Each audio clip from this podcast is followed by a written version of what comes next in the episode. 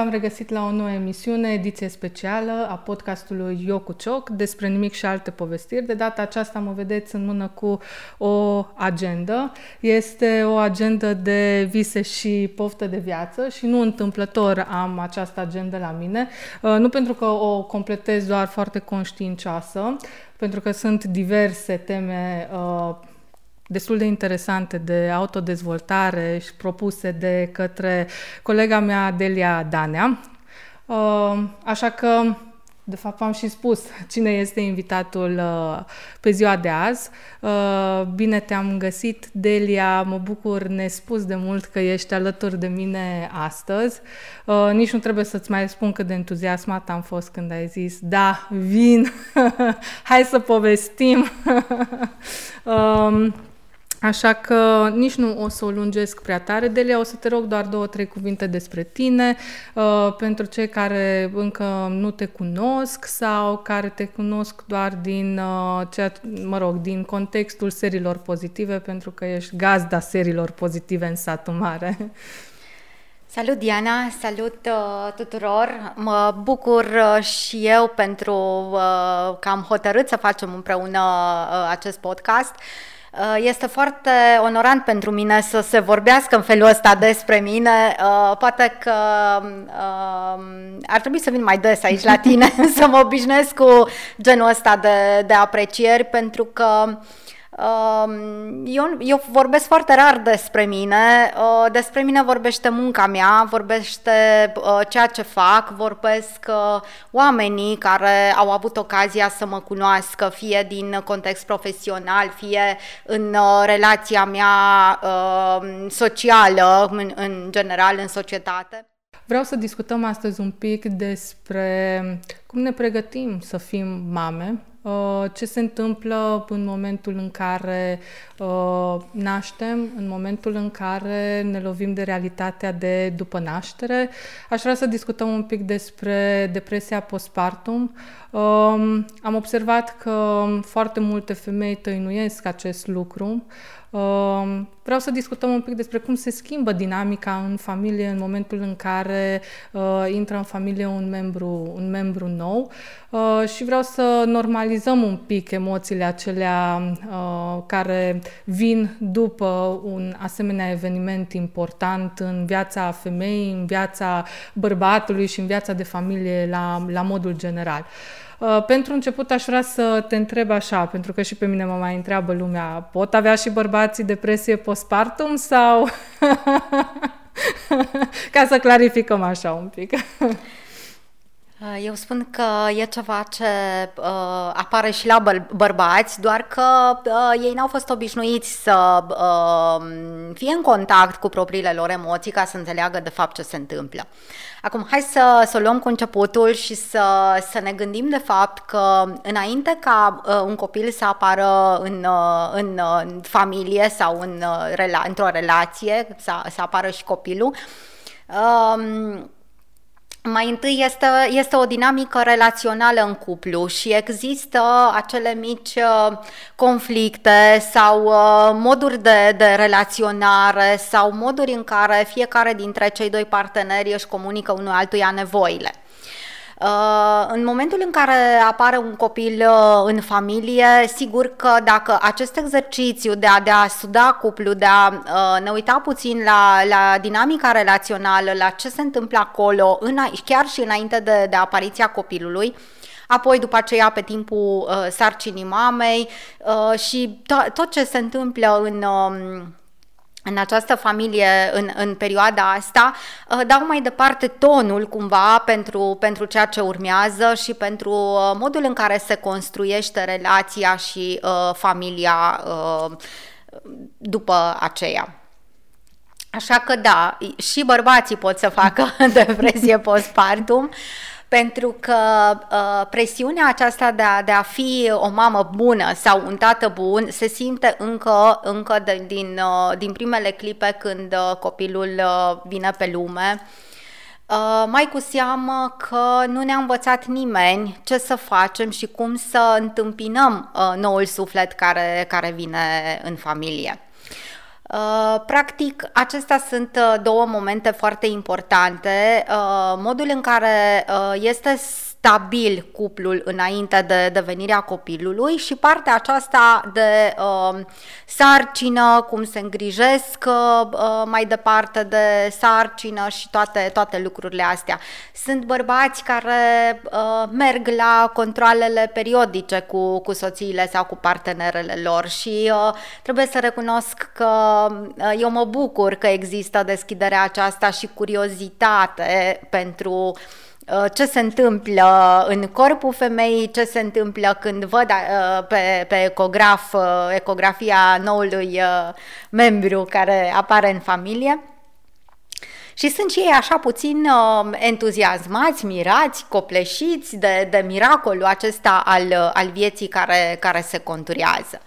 Așa că da, și eu spun că și bărbații pot să, pot să se întâlnească cu astfel de, de emoții. Te întreb la modul intenționat, pentru că în cultura noastră uh, noi educăm copiii, în mod special băieții, în așa fel încât uh, uh, cumva să se distanțeze, să se detașeze de emoțiile lor și în momentul în care sunt, nu știu, cuprinși de anumite stări, nu întotdeauna reușesc să își verbalizeze sau să identifice corect acele emoții. De exemplu, o depresie depresie ar putea să apară și ca un acces de furie, dar pe care mm, îl exprimă în modul acesta și poate nu recunoaște că de fapt substratul este cu totul și cu totul altceva. Uh, și în contextul acesta, Uh, mă interesează uh, ce sfătuiești tații, viitorii tătici în perioada aceasta uh, prenatală, respectiv postnatală, mai ales primele, primele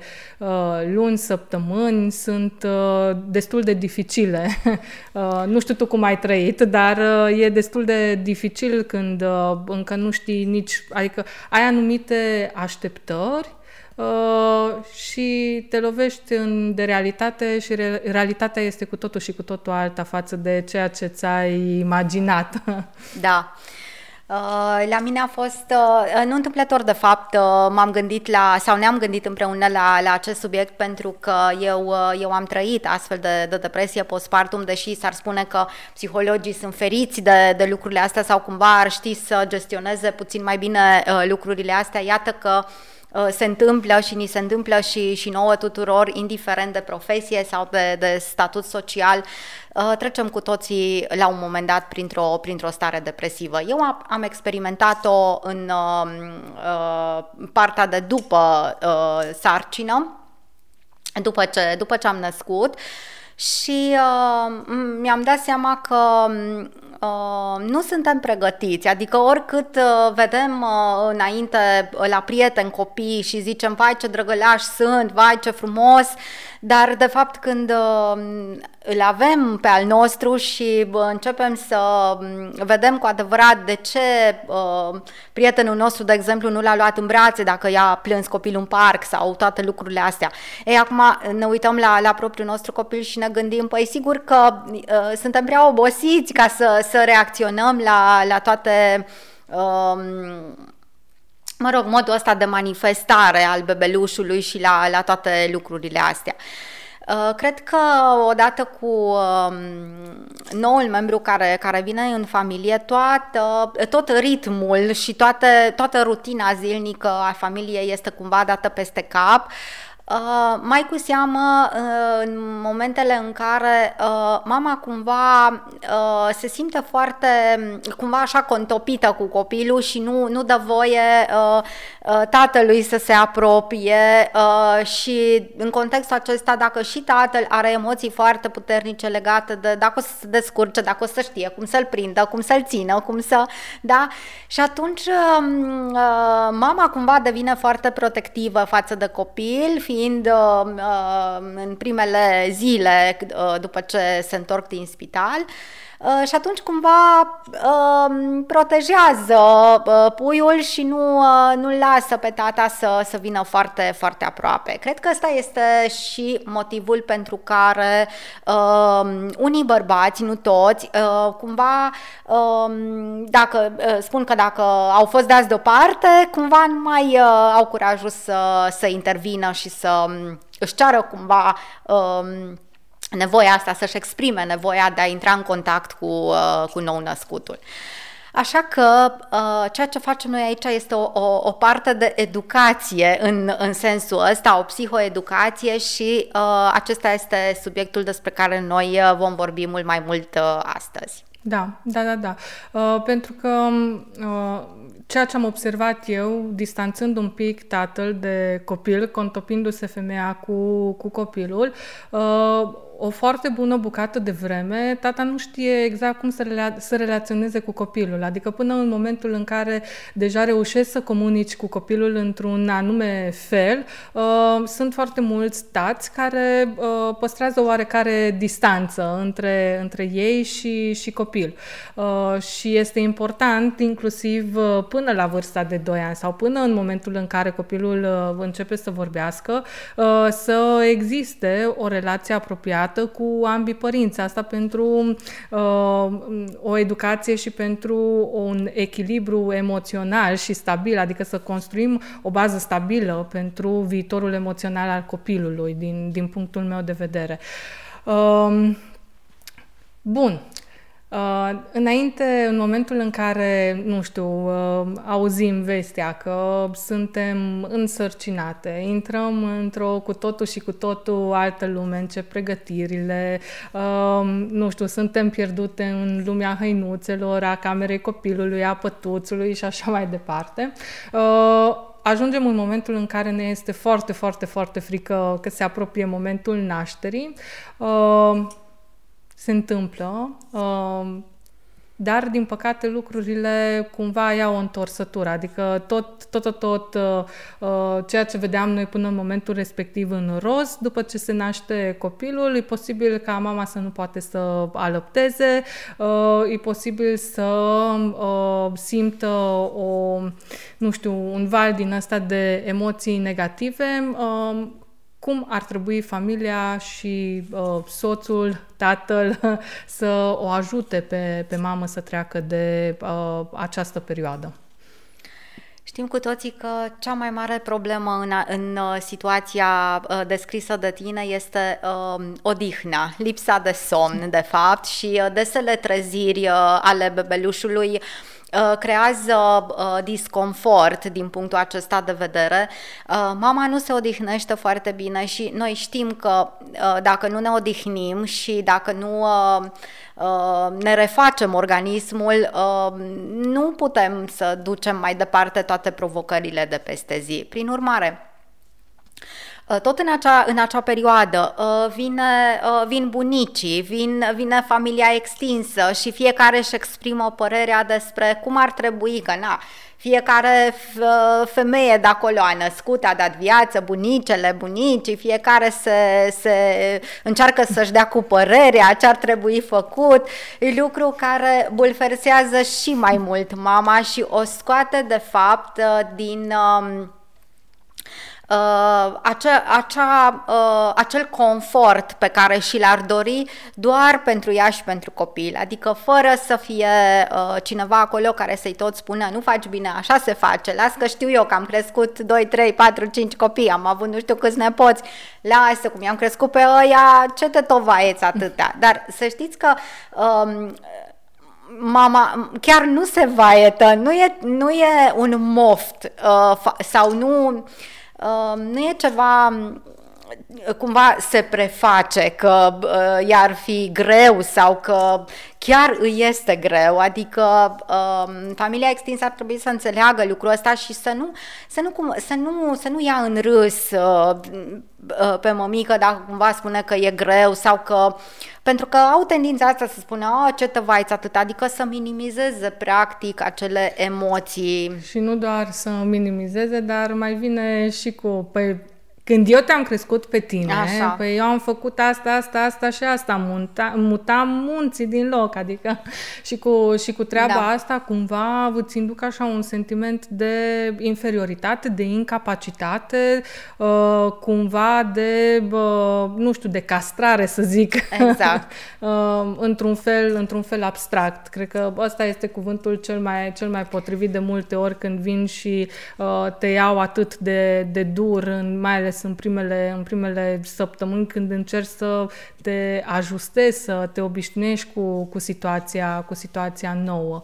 Și la asta se mai adaugă, poate, nu știu, faptul că din cauza stresului nu reușești să alăptezi. La asta se mai adaugă, pentru că noi discutam uh, înainte de pregătirea acestui podcast uh, și despre pierderea pe care o suferă mama în momentul în care nu mai are burtică, din burtică copilul s-a dus, este un individ independent de mamă la modul, la modul fizic, uh, ceea ce din nou creează anumite probleme, să zic, uh, pe care poate mama nu le conștientizează, le pune așa sub, uh, sub preș.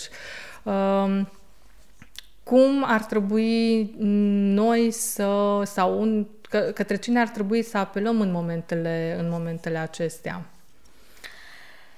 Da, am să, să profit că ai ridicat cumva așa mingea la fileu vorbind de acea pierdere. Este un subiect foarte delicat, subiectul pierderii și n-am să insist acum foarte mult pe asta. Doar um, um, în momentul în care um, corpul, din corpul femeii pleacă bebe. Vă dați seama că 9 luni de zile femeia a fost uh, cu bebe acolo, uh, a fost confort, a știut că e acolo, uh, toate erau uh, aranjate, nimic nu părea să, să um, perturbe această ordine cu care, cu care deja s-a obișnuit mămica, atât mămica cât și, cât și copilul.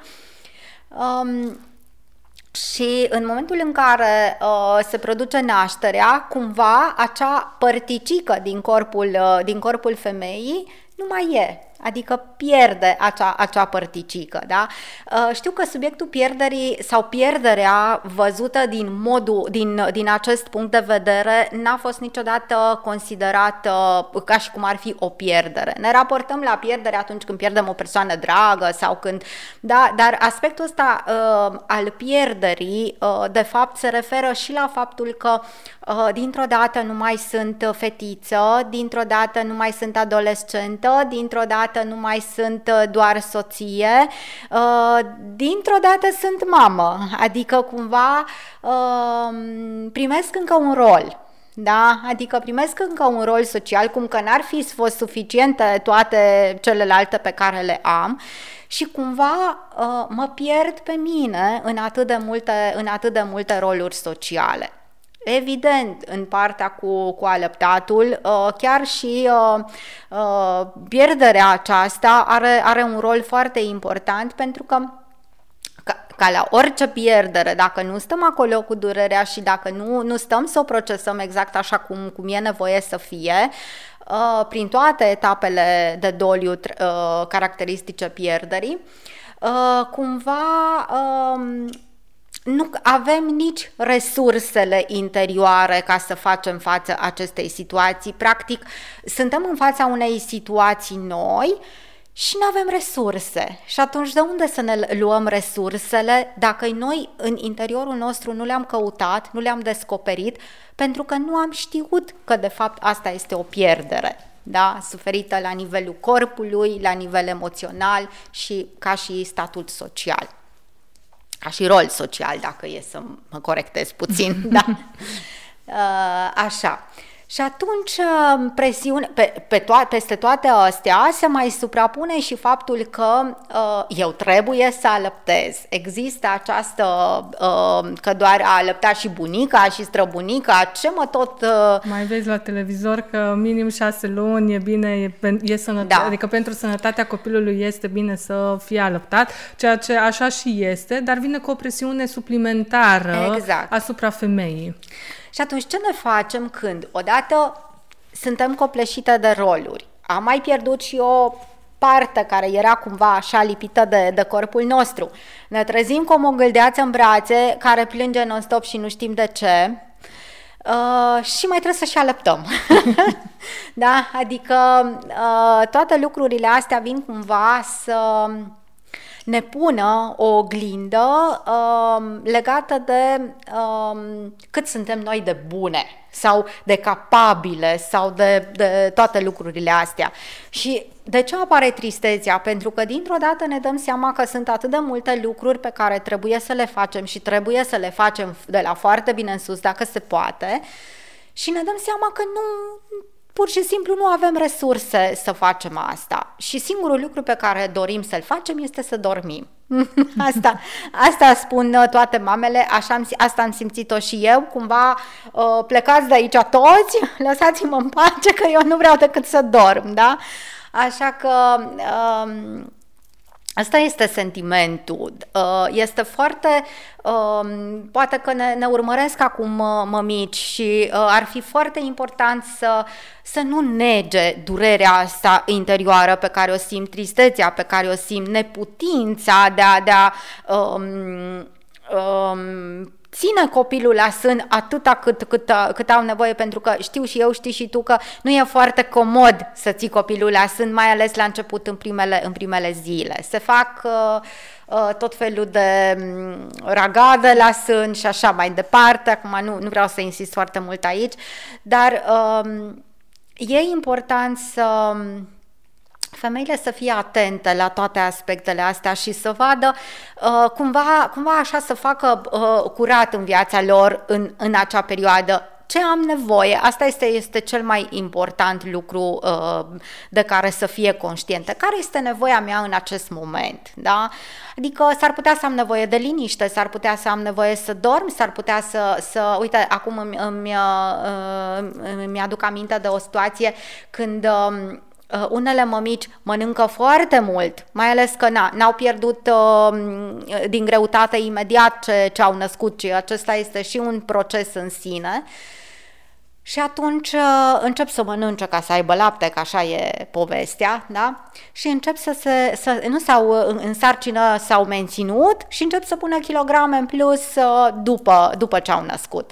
Și iarăși presiunea aceea socială de care noi am mai discutat, uite că sunt la televizor uh, persoane publice care și-au revenit după sarcină într-o jumătate de an, chiar uh, mai repede, chiar mai repede și sunt forțate cumva uh, să se uite la imaginea lor corporală și să vadă exact în ce stare este corpul lor după ce, după ce au născut. Și când constată că de fapt nici asta nu se întâmplă, nu se lăbesc instant Uh, orice, orice ar face, corpul are nevoie să se regenereze după procesul acesta.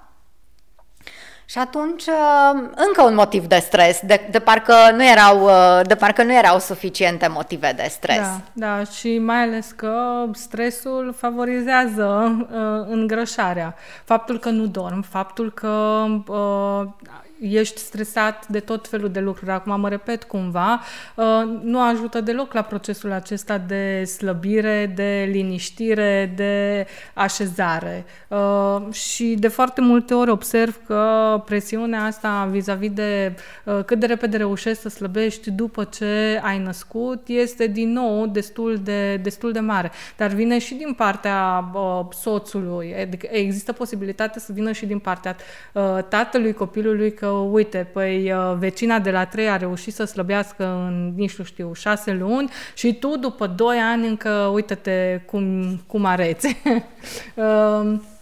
Uh, și atunci, uh, din nou se lovește la stima de sine a femeii care, oricum, dacă nu și-a prelucrat trauma aceasta, ajunge să fie din ce în ce mai fragilă, cumva, din punct de vedere al imunității psihologice. Um, vorbeam la început despre depresia postpartum la bărbați. Hai că zicem așa cu ghilimelele cu ghilimele, de rigă. da, da, că nu e chiar... Uh... Da. Uh, dar uh, hai să vedem și să discutăm un pic și despre pierderile pe care le suferă bărbatul, pentru că într-un fel sau altul pierde o parte din soția lui, din iubita lui, uh, femeia cu care trăiește alături nu mai dedică 100% atenția. Există o perioadă acum mai lungă sau mai scurtă în care poate nu există nici contact intim pentru că fie din cauza, nu știu, problemelor ce țin de aspectul fizic, fie din alte motive care țin uh, de, nu știu, de disponibilitate, de oboseală, de dorință și așa mai departe.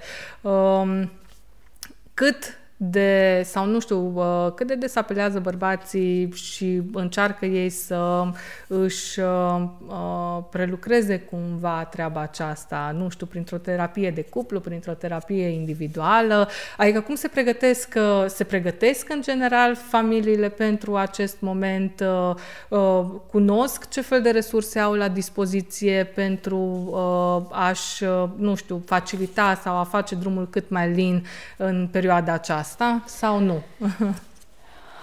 Acum lucrurile s-au mai schimbat și mă bucur că s-au mai schimbat și că există totuși... Uh, uh, acum, n-aș vrea să, să înțeleagă cei care, care ne privesc că vorbim cumva... Uh, Uh, sau uh, neapărat categorisim uh, tipurile de bărbați sau tipurile de femei uh, din aceste contexte de discuție acum într-un fel sau altul, ci doar uh, vrem să, să dăm niște indicii pentru Uh, ca oamenii care sunt în, în situația asta sau poate prietenii celor care, care ne privesc să știe de unde să o apuce, de unde să, să ia firul roșu al, uh, al situațiilor și să uh, meargă pe acel fir și eventual să caute suport specializat.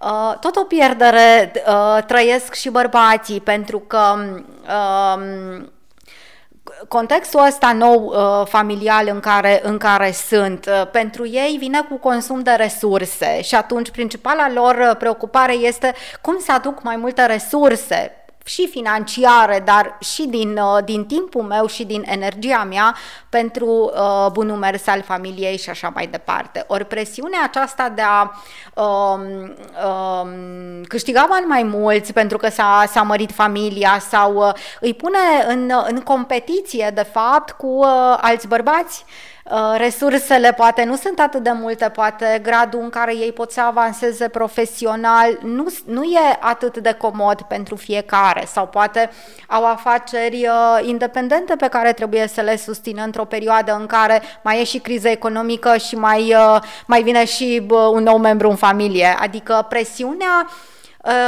din, din punct de vedere al bărbaților este pe resurse, pe cum să fac mai, mai multe resurse ca uh, soția și copilul meu să se dezvolte uh, și să aibă toate condițiile din punctul ăsta de vedere. Și atunci, ce fac? Poate că își iau un job suplimentar, Uh, poate că încearcă prin diverse cunoștințe să găsească încă o modalitate de a, de a mai face rost de bani. Uh, atunci când resursele, când, acum știți cum e, că în fiecare uh, e, sunt cazuri particulare, dar în general vorbesc aici despre uh, lupta lor de a, adică de a aduce mai multe resurse acasă. Uh, un, pe undeva, poate că e și o evadare din ceea, ce, din ceea ce se întâmplă acasă, de fapt, și sub masca asta a, uite, ne-am uh, înmulțit, trebuie să fie mai mulți bani, sunt mai multe nevoi care trebuie să împlinite și așa mai departe.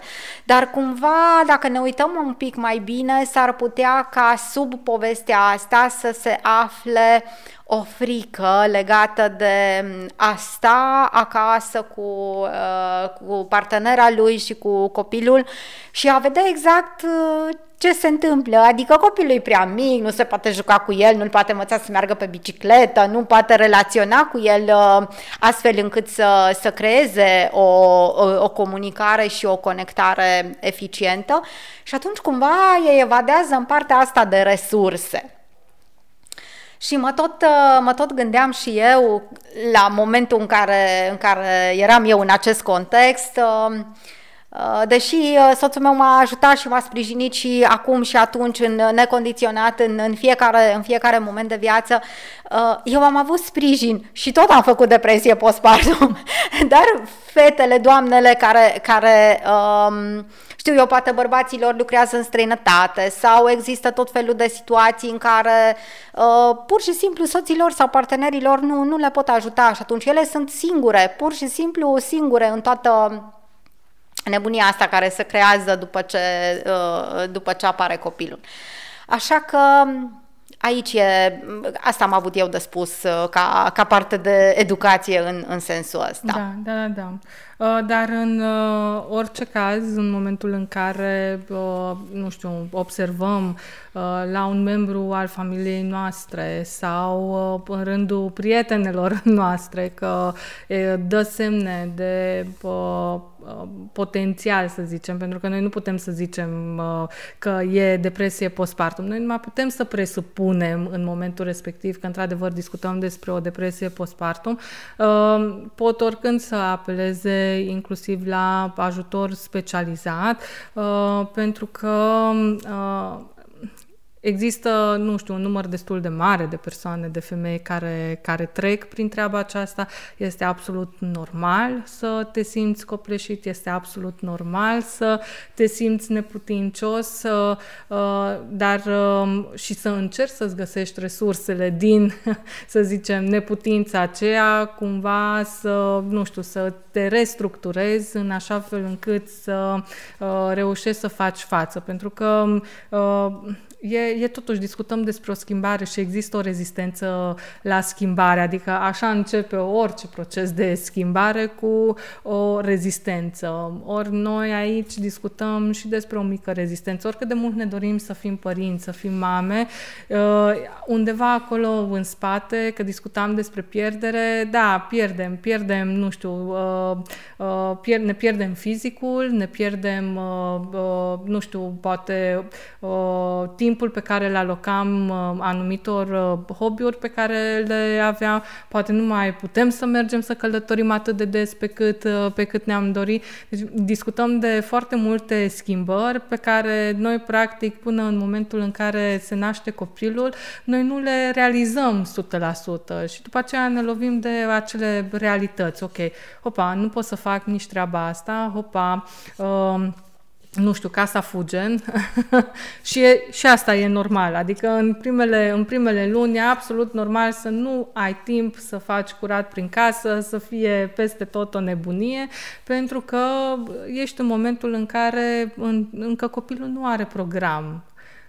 Așa e că nu se naște copilul preprogramat că la ora asta trebuie să doarmă, la ora asta trebuie să mănânce.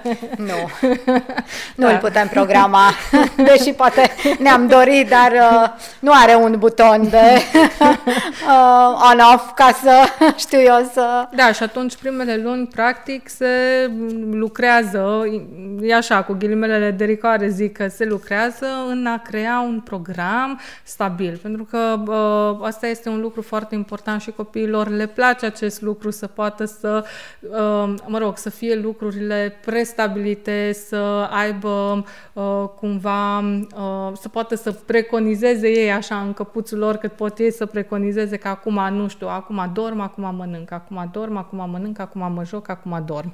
Da, și e important că, de fapt, primele luni la asta lucrăm foarte, foarte mult. Da, uh, Mă gândeam acum, uh, citind uh, cărțile lui Gaspar Gheorghi, um, are o formulă de, de trei componente foarte, foarte importante, curaj, compasiune și conectare. Și cred că um, chiar și în uh, contextul în care, în care noi discutăm, partea asta de um, curaj de a privi în față situația nouă cu care, cu care ne confruntăm, Uh, compasiune de a înțelege că sunt un om, doar un om, fac ce pot mai bine în condițiile date cu, cu ceea ce am și conectarea este cea care, care de fapt um, ne aduce împreună și ne, ne cumva ne ajută să sărbătorim contextul ăsta nou în care, în care suntem acum. Așa că nu degeaba se spune în, uh, în cultura noastră că uh, primele 40 de zile sunt zilele în care mama e nevoie să se conecteze cu copilul. Și tot în aceste 40 de zile cumva se stabilește ceea ce tu spuneai, acea Uh, acel cumva ritual, acea, uh, uh, știu eu, program zilnic rutină. sau rutină, da? Uh, și atunci uh,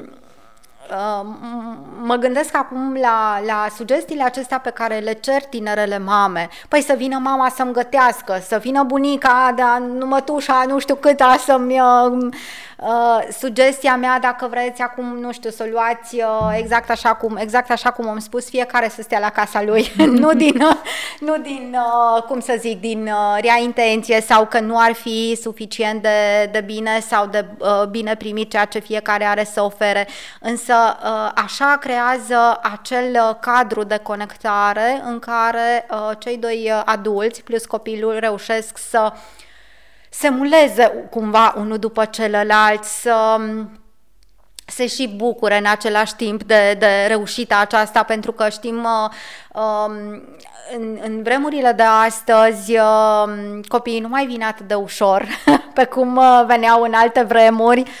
Uh, sunt uh, cupluri care se, se străduie să, să aibă un copil și atunci, uh, mai ales dacă acest efort este încununat cu succes, parcă tânăra familie are nevoie să se bucure de, de această reușită și de, de uh, sărbătorească așa succesul, dincolo de uh, stabilirea acestui program de care, de care noi, uh, noi discutam. Și atunci, um, dacă e să, să mă gândesc așa, cred că e cel mai bine ca fiecare să, să stea acasă. Sau dacă chiar um, uh, tânăra mamă își dorește ajutor, suport, atunci să, să identifice foarte bine uh, ce poate delega bunicelor ca să, ca să nu se simtă și acestea um, neincluse sau știu eu cumva date la o parte cu, cu bunele lor intenții. Și atunci m-aș gândi la, la această parte de a învăța tinerele mame cum să ceară uh, nevoile acestea uh, ce nevoi poate să aibă o tânără mamă astfel încât uh, uh, suportul um, bunicilor să fie bine primit și, mă rog, să nu se simtă, să simtă dați la o parte. Păi dacă ne gândim uh, că tânăra mămică nu prea iese din pijamale și Poate că, mm, uh, știu eu, acum după o lună, după două, după trei, uh, simte nevoia să meargă la coafor, să se aranjeze, să se tundă după ce uh, a stat atât de mult acasă și doar a lăptat și scutece și spălat și călcat a, a văzut poate că are nevoie să, să iasă puțin, să se, să se aranjeze. Și atunci, poate că aici sunt de, de ajutor bunicele să creeze și să fie acolo uh, pentru a da voie uh, mamei să, să treacă cumva la o altă etapă. Bun, am stat, am integrat, ne-am conectat, ne-am bucurat, dar viața merge mai departe cu, uh, uh, și cu alte roluri sociale, nu doar uh, rolul acesta nou de, de mamă. Așa că, dacă vreți să, nu știu, uh, comandați agenda, dacă vor să ia legătura cu tine, unde te găsesc, cum pot lua legătura cu tine. Da, agenda este un produs unic, nu este editabilă. În fiecare an sunt alte teme de discuție, alte uh, lucruri pe care le-am de împărtășit. Uh, Uh, așa că momentan pe stoc nu mai există agenda pe, ah, pe okay. așa, dar lucrez uh, cu multă bucurie la agenda pe 2022 și o vor găsi pe site-ul meu de riadanea.ro și uh, agenda de vise și poftă de viață are o pagină de Facebook, chiar așa se și numește, agenda de vise și poftă de viață și o pot găsi, uh, pot găsi acolo. Eu cu mare drag îți mulțumesc și uh, sper ca informațiile pe care, pe care le-am uh, adus aici în uh, fața celor care, care ne privesc și ne ascultă, să fie de un real folos, să fi fost în niște termeni, n-am intrat foarte tare în termenii de specialitate, tocmai ca să fie o discuție lejeră și să, să fie ușor de, de parcurs. Și îți mulțumesc tare, tare mult pentru invitație, pentru deschiderea de a, de a aduce partea asta de psihoeducație mai aproape de oameni, ca să înțeleagă lumea că, de fapt, uh, psihologul lucrează împreună cu ei, nu împotriva lor. Așa că, dacă ar fi să, să transmit un mesaj, uh, suntem într-o, într-o echipă, de fapt, într-un parteneriat și relația terapeutică, cum se construiește ea, poate fi transpusă apoi în, în uh, relațiile noastre din, din viața de zi cu zi. Mulțumesc tare, tare mult pentru și eu tot! Îți mulțumesc!